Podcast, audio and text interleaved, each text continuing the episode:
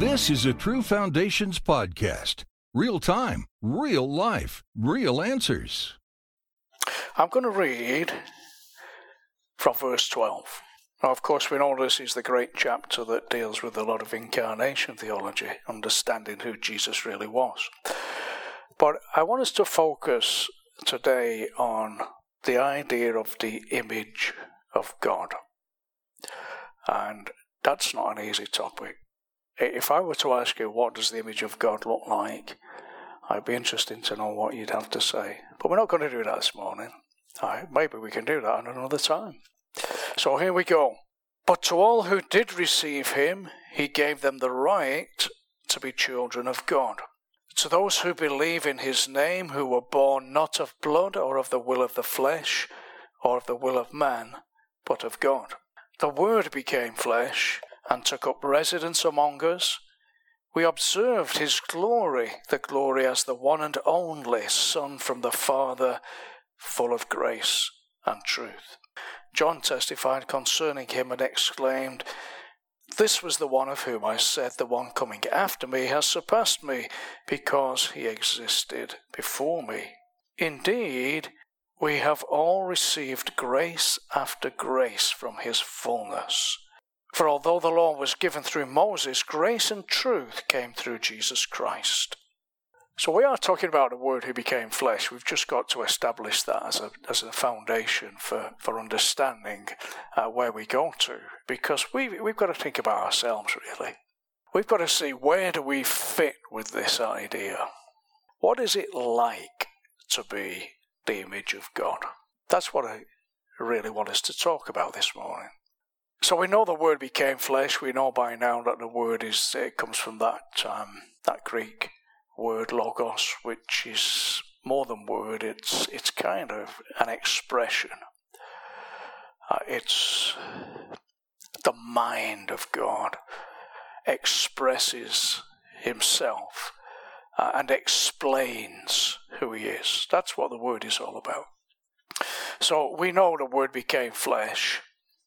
Uh, and that word is described as the Son of God. That's the way it's described. Uh, we can't think of Son in the same way that we think of ourselves as Son, except there was a real moment in time when the Word actually became flesh and went through the process of being born. So there's a connection. But this is God who limited himself, expressed himself, and was the absolute best representation of who God really is. So, there's the true image of God. The true image of God is found in Jesus Christ. So we have to think about Him. Uh, we have to look at Him. We have to look at what we have received in the Gospels for our understanding of His nature, the way He lived, the things that He did, uh, the fact that He lived a life without sin, can't imagine that, really. How would we begin to think about that? Because without doubt, whether people like the terminology, whether they accept it as being such in their belief system, the reality is everybody knows that they're not quite there. They fall short in some way. And the whole expression of life describes that in the way that people live. They live it in different ways. Some seek to achieve, some just give up uh, because they know they can't do it.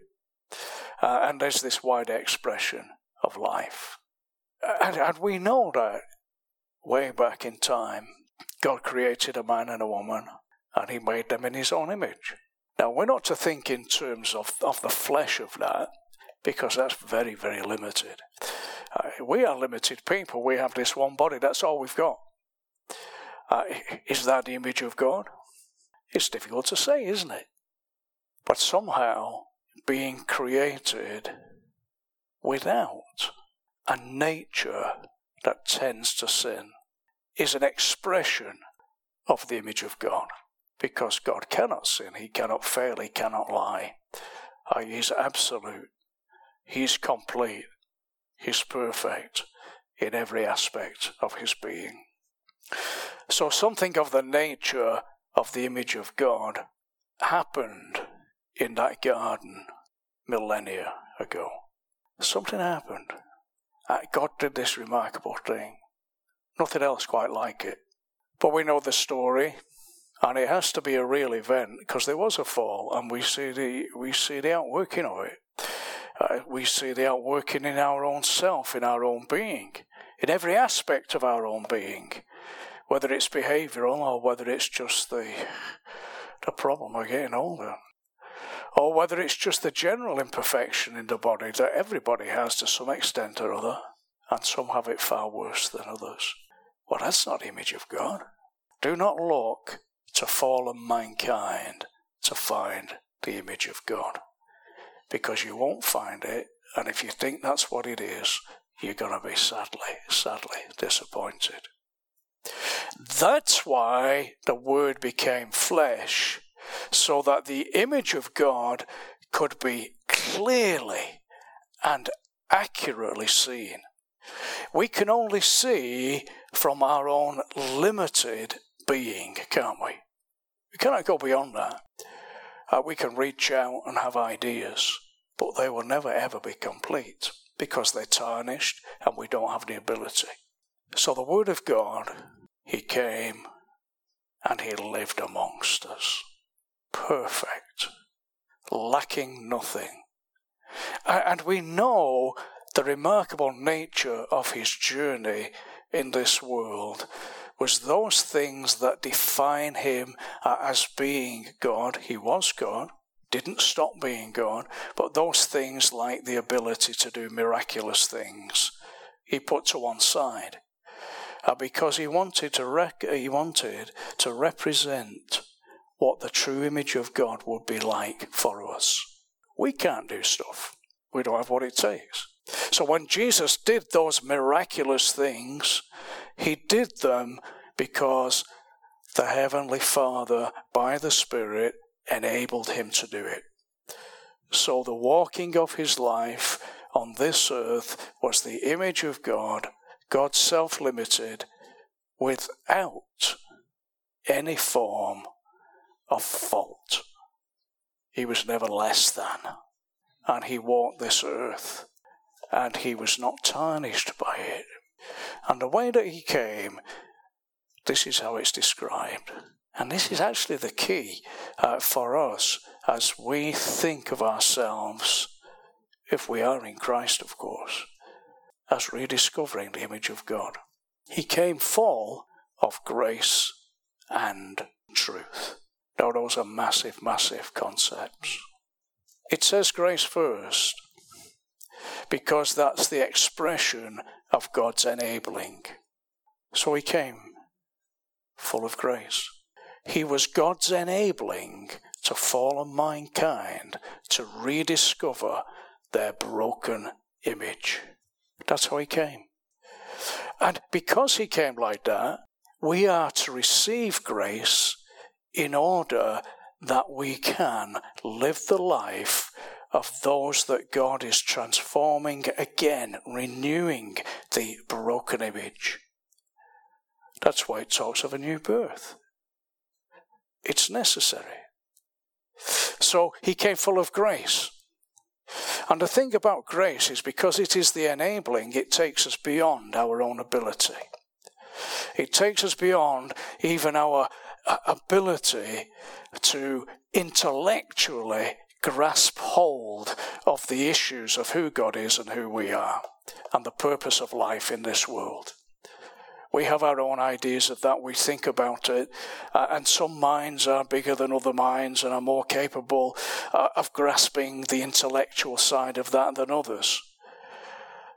But you know, God is so good that he reaches beyond all of ability or lack of it and gives every person the same ability to see Jesus for who he is. It is not based upon our own thinking, because that will be at some point flawed. It is based upon the grace that God gives. He enables us. But he came full of truth as well, you see truth. What is the point in believing in something that is not true? The, the, the big argument that is out there that has no logic behind it is that there can be no absolute truth. If there isn't, any, if, if there's no absolute truth, where is it on the scale? What if it's right on the bottom of the scale and you think it's at the top? You're in trouble. The truth is what it is. A truth actually is, is another expression of God because He is true. He cannot be anything but true. It's who He is. Everything is defined by Him and His nature and what He says and what He does. And truth is essential to the understanding of what it means to be the image of God. So Jesus came. He was the Word in the form of flesh. God limiting himself to human form to show his grace and his truth to a fallen world. And what he did, he provided a way that we can be like him. Not the same as, not God self limiting, not all powerful, all knowing, none of those things. We can't be. We can't attain it. We cannot reach out towards it and make it happen. Because, in the same way that the perfect is always perfect, it can never less be less than that which isn't perfect, which is who we are, we can never become perfect because we always have the deficit in us. So God has provided a way in which we can be like Him to the fullest extent of what the image of God is meant to be. It isn't God, it's an expression of Him in the best form. And that's what God wants for us. He wants us to live that kind of life. So he has come with grace and he has come with truth. And through the new birth, because this is what this is speaking about, he gave us the right to have a different father. Now, your dad's your dad, whether he was good, bad, or indifferent. And, and God has set it in being that we should honour our parents, and that's proper. All of that's right. Uh, you cannot deny that. It's real. This is not some kind of weirdo thing in which, well, uh, oh no, he's not my dad anymore. Uh, that's nonsense. Uh, we are people who live in two kingdoms. We live in the kingdom of this world. There is a physical reality uh, that you cannot change. But there is another reality the reality of what God desires for all people who will come by the way of repentance and faith and follow Jesus. He wants us to become a representation of who He is within our limited form. And so He gives us this facility of the new birth in which we look to God as our Heavenly Father to tell us who we are and define what our new nature because of Christ really is. That's what it's about. And, and it's because of this uh, and the reality of this, and actually the logical reason for this, is that as Christians, we waste a lot of time in just trying hard and trying and trying and trying, trying to attain to this and trying to attain to that, because we don't have what it takes to do it. But what we do have is better than that, because our effort to attain is bound to go to failure. God has done something far, far better than that. He has come full of grace and full of truth. And that is what he wants to impart to us. Now, this is what John has to say. And remember, John is the, is the guy that knew Jesus more than anybody. In a sense, he was Jesus' best friend here on earth. This is the guy that really knew him. And this is the guy that, when he wrote this, he was an old man, which gives us all hope, doesn't it? That you, you don't have to totally lose your mind. This guy's writing stuff that nobody else has done. This is remarkable stuff. Why? Because he understood the principle full of grace and full of truth. And he says to us, and we must take hold of this, absolutely, because this will shape our Christian living. It will take us in the right direction. It, will lift us from this tendency to always go down the route of messing up. And it will deliver us uh, from the, the, the weight and the burden of just trying, trying, trying, trying, and not obtaining. Indeed, we have all received grace after grace. Now we need to understand that a little bit better. You see, when God sent his Son, when he lived that life on earth, and he went to the cross, and he dealt with the whole of the evil of the entire world throughout history. And he took the weight of that on his shoulders. And his perfect goodness overcame all of the deficit of evil. He abolished its power. When he first came to us, he came with mercy, didn't he? Because we were in we were in a bad state. Uh, we weren't going anywhere. We were not in the right relationship with God. We really didn't have a hope of eternal life uh, without the deficit of sin uh, and even the corruption of a limited body that only lasts so long. So he came because he was merciful. But his mercy said,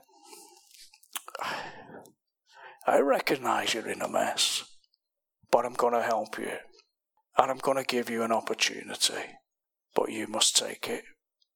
And once somebody takes that opportunity, this great principle supersedes the mercy because the mercy can only last for so long. It, it's only as long as an opportunity to be in right relationship with God is available. The principle of grace takes place in your life. It changes everything. Now here is God who has made of made us one of his own. He views us as his children. That's another way of saying image of God. He views us as his children. And he wants to give us everything that we need in order not only to know that and recognize it fully, but to live from that place, a place that overcomes the the fallen nature of this whole world that we live in. That's what He wants for us. So He gives us grace. And He recognizes that we have to live a life here, and we still have a legacy uh, that is part of our being, uh, that it's, it's work in progress. We didn't suddenly become, uh, in a moment, the full expression of the image of God. The day that we came to Christ, we took the first step. We were born again. It's kind of baby like. You have to grow and you have to learn. And you have to stop doing some things and you have to start doing some other things. That's the way it goes in life, isn't it? And in order for that to happen, we keep needing the grace of God. But we must live by grace, not by mercy. Living by mercy says you're in a mess, and God's looking at that and saying, "Oh no, not again. I'll give him, I'll give him some more chance. I'll cut him some slack." That's mercy. Grace says, "I'm here for you. I'll give you absolutely everything you need to take hold of that image of God that my desire is for you to attain to." And we recognize that we need grace after grace after grace after grace. We need the continuing equipping, enabling. Whatever it is that we need, we need that all the time. We've received that from the fullness of who Jesus is. In other words, it is not second best, it is not incomplete, it is an expression of God's goodness to give us every good thing in order to be what He would have us to be. And then he just gives this reference because a lot of the people that would read John's letter would be Jewish people and they would understand this uh, probably better than most. He gave the law through Moses, we know about that. Uh, we know what that did. We know that it defined what sin was. But we know that it did not give relief from sin because it was a burden. It kept saying, You're wrong, you're wrong, you're wrong. But it did help point us in the way uh, to know that we need something greater than that. So, in a sense, that was the mercy of God and the beginning of His grace to people. Grace and truth came through Jesus. So there was a way the law said you're wrong, but grace and truth. It's necessary to have the truth. It's, it's important to have the truth because if you don't, you might get deceived. You might get confused. You might still be of that mindset, even though uh, you have been to that place of saying, Yes, Lord, I, I, I recognize the fallen nature within me that leads to sin. I recognize that's wrong. I, I repent of that and I believe in you for everything that you can do. You might have been there, but your mindset might be like the old Mosaic law. It is the mindset of many Christian people, and it keeps them down. It traps them. It keeps saying, You're wrong, you're wrong, you're wrong. When actually, truth says, in Christ, if you follow me, if you receive the grace that comes, the grace upon grace, then you will not be in that wrong place. The truth wants to set you free. And the truth has components to it. It's only going to set you free if it's right, if it's accurate, not some false idea, some strange philosophy, uh, not some um, some fantasy kind of idea of what the Christian life is. It's absolutely real. Truth is about being real. But grace and truth came through Jesus Christ. And as John writes this, and, and as a man who has seen many, many Christians in his lifetime, a man who's coming towards the end of his life, this guy lived to something like 100 years old. Remarkable man of God. He'd seen it all, but he knew grace and truth. And he wanted to communicate that message to Christians everywhere so that they didn't keep falling into the traps of wrong thinking. They didn't keep falling into the traps uh, uh, of being without the power of God to keep them on the right track, not just in their belief system, but in their active life in Christ. So, really, when you think about the image of God, uh, and it's a never ending study in a sense, because how can you get to the full depths of what Jesus was really like, the Word who became flesh? But it's good to keep going there because He is our reference point, and it's through Him that we are enabled. Without Him, it is not possible.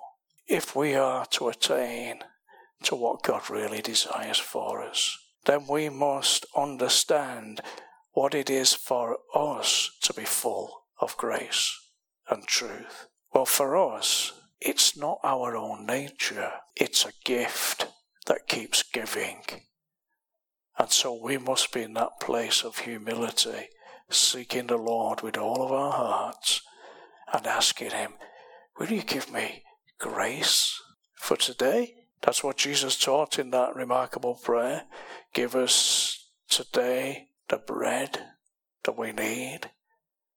What do we need? We need grace. We, we don't need physical bread. We've all got it. You know, we don't need to pray, Lord, fill my fridge today. We don't need to do that.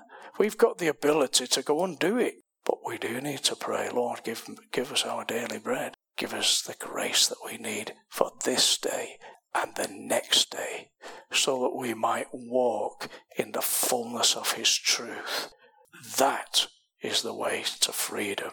And that is the journey to discovering the true image of God.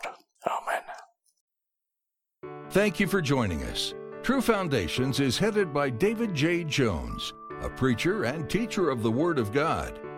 His passion is to help individual Christians discover their true identity in Christ and to learn how grace operates in their lives. Currently residing in Canada, he is taught in both North America and the UK and has listeners all over the world. If you have questions about anything you've heard today, please email us at info at truefoundations.ca. Or for more information on True Foundations resources, please visit our website at truefoundations.ca.